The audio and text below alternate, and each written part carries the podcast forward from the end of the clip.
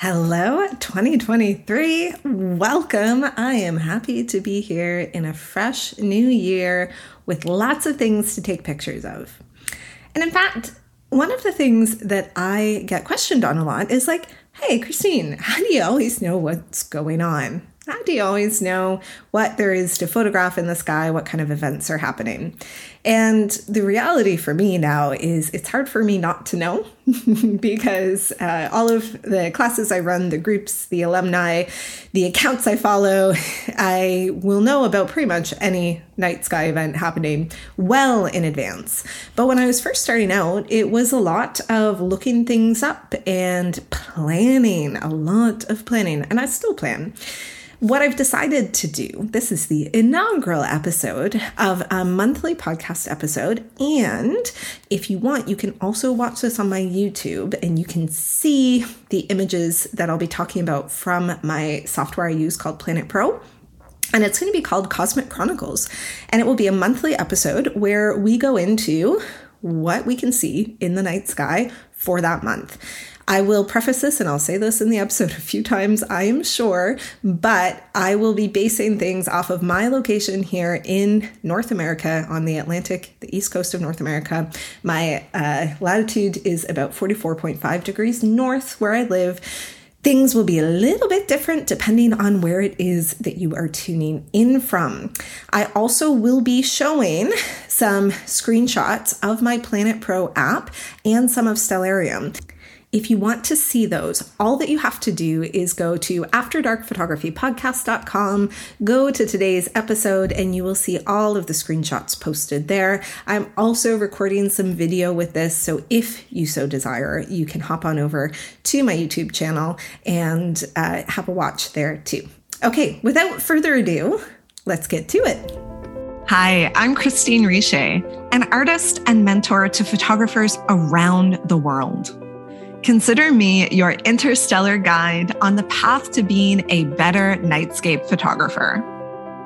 In this podcast, we will bring together our artistic right brain and technical left brain by exploring creativity, art, and inspiration in photography, as well as diving into technique, gear, and strategy necessary to elevate your craft and photographic practice. I am so happy to be a part of your Milky Way journey. This is the After Dark Photography Podcast. Welcome to the inaugural edition of Cosmic Chronicles. This is for January 2023. And this podcast episode, if you're listening, or YouTube episode, if you are watching, is going to be all right, what can we photograph in the night sky this month in January? And first up, just as like a general overview, for me, January is a lovely time to get out and shoot some of the deep sky objects that I personally love. They're easy to image, they make a really beautiful impact. And I like to incorporate them into deepscape images where I'm photographing with a longer focal length, taking multiple images in the sky, and then also getting them as they come down and they set over a landscape, uh, stopping my tracker, photographing that landscape. These objects that I'm generally shooting in January are going to consist of Andromeda, Orion, the Rosette Nebula, and the Pleiades. Now, depending if you are doing a deepscape, you're going to get the object as it is either rising and coming up or setting and going down. In January, they will be setting. Now, for this episode, all of my times, if I say a very specific time, it's going to be based basically on Atlantic time and for my latitude. So the time would be similar for you if you are at a similar latitude to me. So if I say something's happening, like for instance, Andromeda sets at 3 a.m., Andromeda will set for you at 3 a.m. if you are around a latitude of 44.5 degrees north. If you are a higher latitude or a lower latitude, those times are going to shift accordingly. So you will want to look at that and make sure that you know the time for where you are specifically. The other thing is that there are screenshots I will be showing you of all of the different things going on this month. If you're watching the YouTube video, that's cool cool. You'll see them here. If you are listening to this on the podcast and you want to actually see so you can visualize what I'm talking about, go to afterdarkphotographypodcast.com and you will see all of the screenshots there. The screenshots are made this month uh, with the exception of two, using my PlanIt Pro app. And so this uh, is my go to app for anything that I want to plan in the night sky, except for some of the things that are a little bit more niche. We can get even more niche in this particular genre of photography. With those, we're going to go into Stellarium. So, without further ado, let's dive into what we're going to see in the night sky during January. First up, because of the recording schedule for this, and I'm just getting back to work now after having some time off with my family. That means I won't have this to you in time to tell you about the quads meteor shower. I don't feel too bad about that, honestly, because this year there's a pretty big moon in the way. Um, you would have to be out just before sunrise in order to see more meteors without any moonlit interference. So it's not the best shower shower of the year. Um, there will be more showers that happen later in the year that will be better and warmer too. So that's happening. Um, had happened. Uh, by the time you're listening or watching this, the evening of January 3rd, going into the morning of January 4th. Where we are going to start is with the full moon. So we have the full moon on Friday, January 6th. And if you are a type of person who loves to take your moon photos, then this is a nice time for it because, you know, it's like, okay, I'm gonna uh, get my moon photo, then go home and have some some supper. You don't have to do anything that late. So January 6th here in Nova Scotia, the moonrise is coming up over our landscape at about 4:30 p.m. Um, we've got a pretty we're pretty close to sea level here. If you have mountains or stuff like that in the way, you would want to check out PlanIt Pro with your specific terrain to see exactly when it's going to be rising or setting. So that's what we have for the first thing of the month is a big bright full moon. Now with a big bright full moon, that means it'll be a little bit of time before we do more um, specific night sky things where we would be getting um, like if you wanted to photograph Andromeda or the Rosette Nebula, etc. You don't want to be doing that with a big full moon in the sky. But there is something else happening this is very specific. So, unless uh, you are someone who is close to New York City or is planning to travel there for these dates, this won't be specific to you. But if you are, if you're a New York resident or nearby, on January 11th and 12th, you're going to have an opportunity to photograph uh, what Neil deGrasse Tyson coined as Manhattan henge uh, at sunrise. So, some people call this a reverse Manhattanhenge. Um, I I wouldn't because anyways, but it's the sunrise one. What's good about this is that you get to have less people because it's in the morning. Also, it's cold, so a little bit less people as well, but it is pretty popular. And uh, when I was looking up, like, okay, where is a good spot for this? Uh, one website called localadventure.com they said the best spot. Now, I cannot verify this for you, but they said the best spot is going to be 41st Street and 5th Avenue. So that's what I've lined up in the screenshot of um, that PlanIt Pro has. And you can see the sunrise just lines up perfectly. So on January 11th and January 12th, if you want to bundle up and get out there early, I would get out there early and stake your spot out with a tripod. Um, if you go, you could shoot this handheld, but if you stake your spot out with a tripod, that means that uh, people probably won't go directly in front of your spot. Uh, so you can get out um, and get a pretty awesome shot of the sun rising up, lining up with all of the buildings. Um, and if you have time before then and you live around there, maybe you scope out your own spot that might be a little bit less busy. Okay, next up. So these screenshots, these are the two that are going to be coming at you from Stellarium because we have a comet. This is what people are calling the most promising comet of the year. Really, really good name. Uh, the comet is C22E3 and in brackets ZTF. So uh, that one just rolls off the tongue quite nicely. But it's going to be at its perihelion on January 12th. And so that means it's going to be the closest to the sun on January 12th. Now, it's not going to be the brightest. That's actually going to be happening in February, at the start of February. So come back for the next edition of Cosmic Chronicles next month. But this is going to be the start of this particular um, comet. And just being a little bit easier to image. Now, it is not going to be anything like NEOWISE. This is a comet where you are going to have to be shooting on a tracker and you are going to have to be using a long focal length. In terms of where you're going to see it, what I recommend if you do want to shoot it is getting that comet into your Stellarium database. You'll have to import it in, um, but then you can look for specifically C2022 E3 ZTF.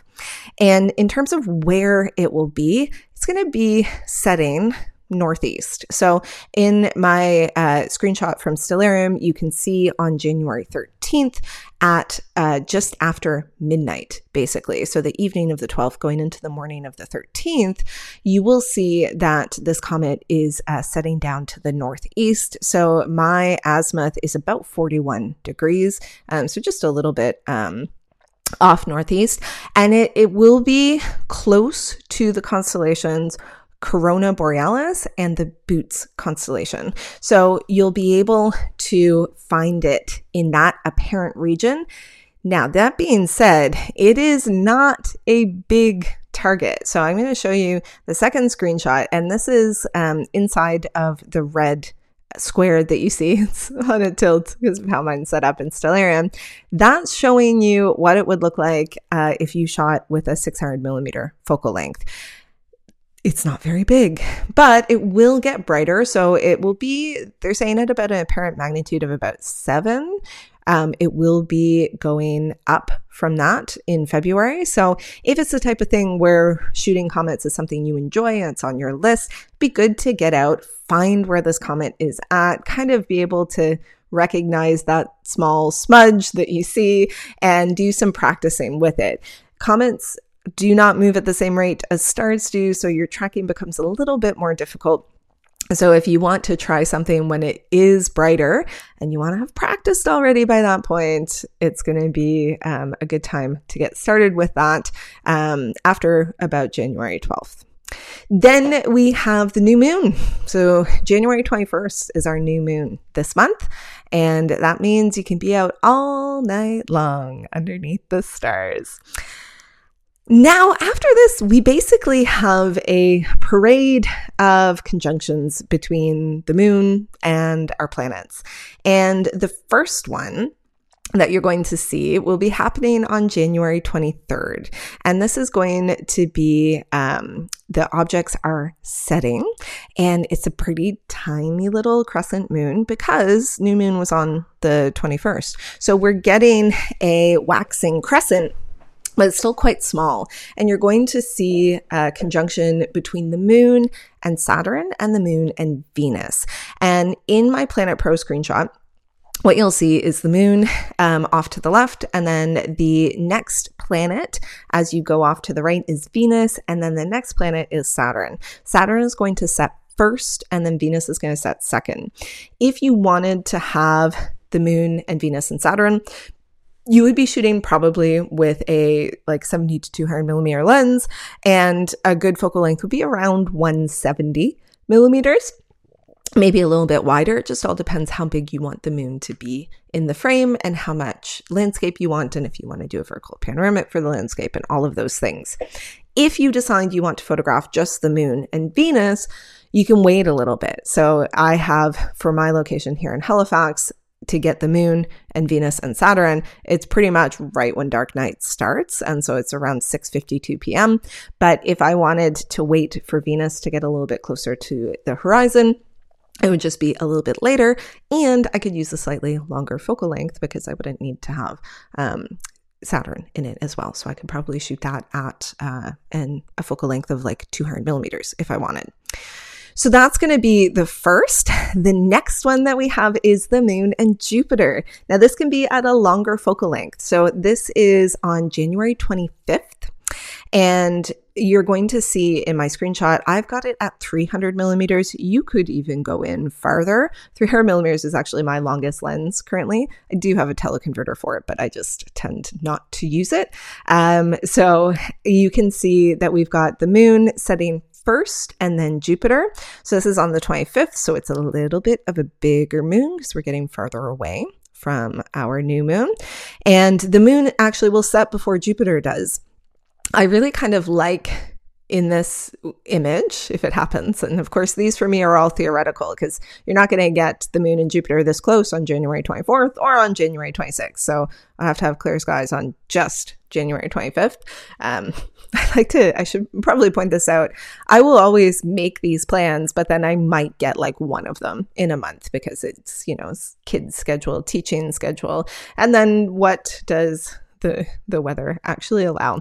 But it's nice to think about it and to look at them. And if I can have all of you being out there and photographing more, then I get to see more images. So, not uh, completely altruistic, but uh, a little bit selfish. So, we have the moon and Jupiter setting around 10 o'clock, um, my time here in Halifax, at about 44 0.5 degrees north latitude, and a little bit longer focal length, 300 millimeters. You could go longer as well. Of course, when you're starting to shoot at that focal length, using a tracker will help you because you can get a little bit of a longer exposure, um, and that just helps give you a little bit more in the background.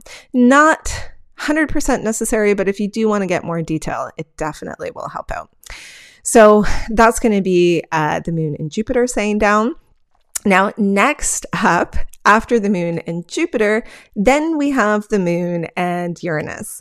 And this is going to be on January 28th. If you look at my screenshot, you will see it says January 29th. That's because I prefer to get my objects setting close to a landscape. I just like to see things in relation to the landscape that they're around.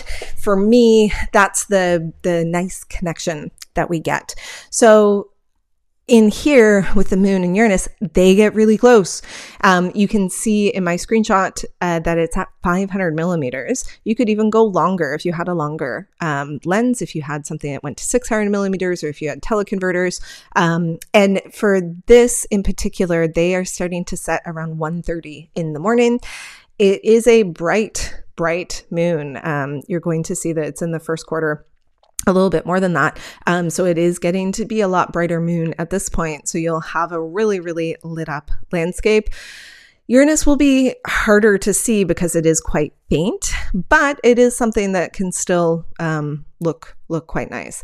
Uh, depending on where you are at, you might also be able to see an actual um, occultation of Uranus and the Moon, but most of us will not. you have to be uh, pretty far north um, in order to see that. So for for pretty much, I would say, based on the um, reader demographic, listener def- demographic that I have, 99.999% of people um, listening to this or watching this won't actually get to see inoculation, but we will get to see it really darn close, which is pretty cool as well.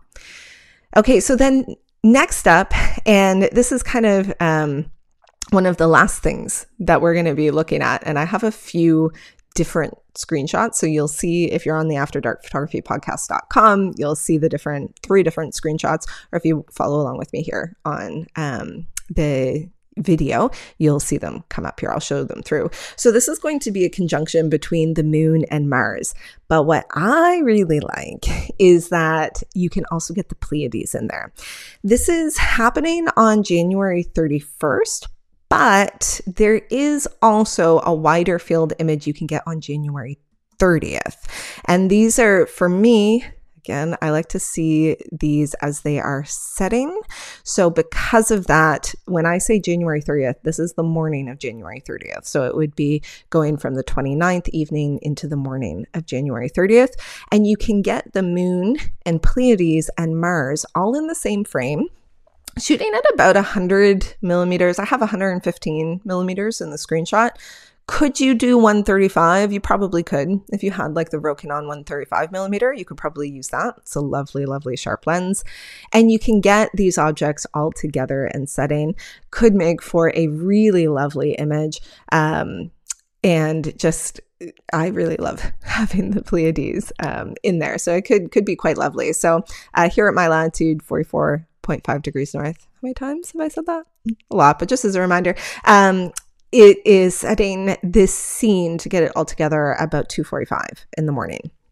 So then the next night, what you're going to see is that the moon and Mars are way closer together. Now, if you just want to photograph the conjunction between the moon and Mars, the 31st is going to be what you want.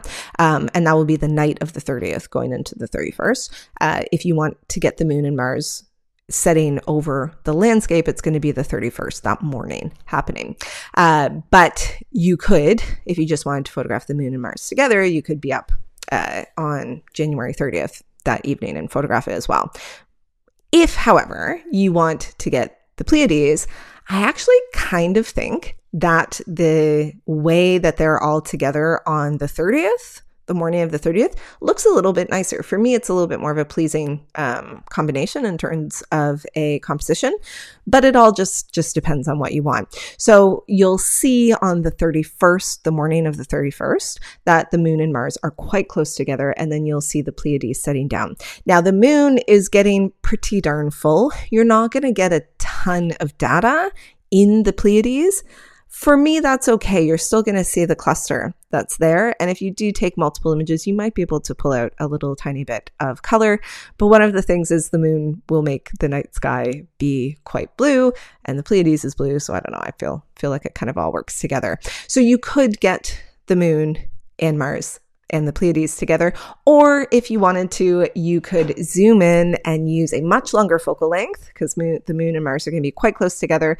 And you could shoot about 500 millimeters and get the moon and Mars together. If you want to do that and get them setting over a landscape, which can look really cool. The moon's going to be quite big. It's going to light up the landscape quite a bit. And then you're going to have Mars glowing there. So it's going to be pretty darn cool.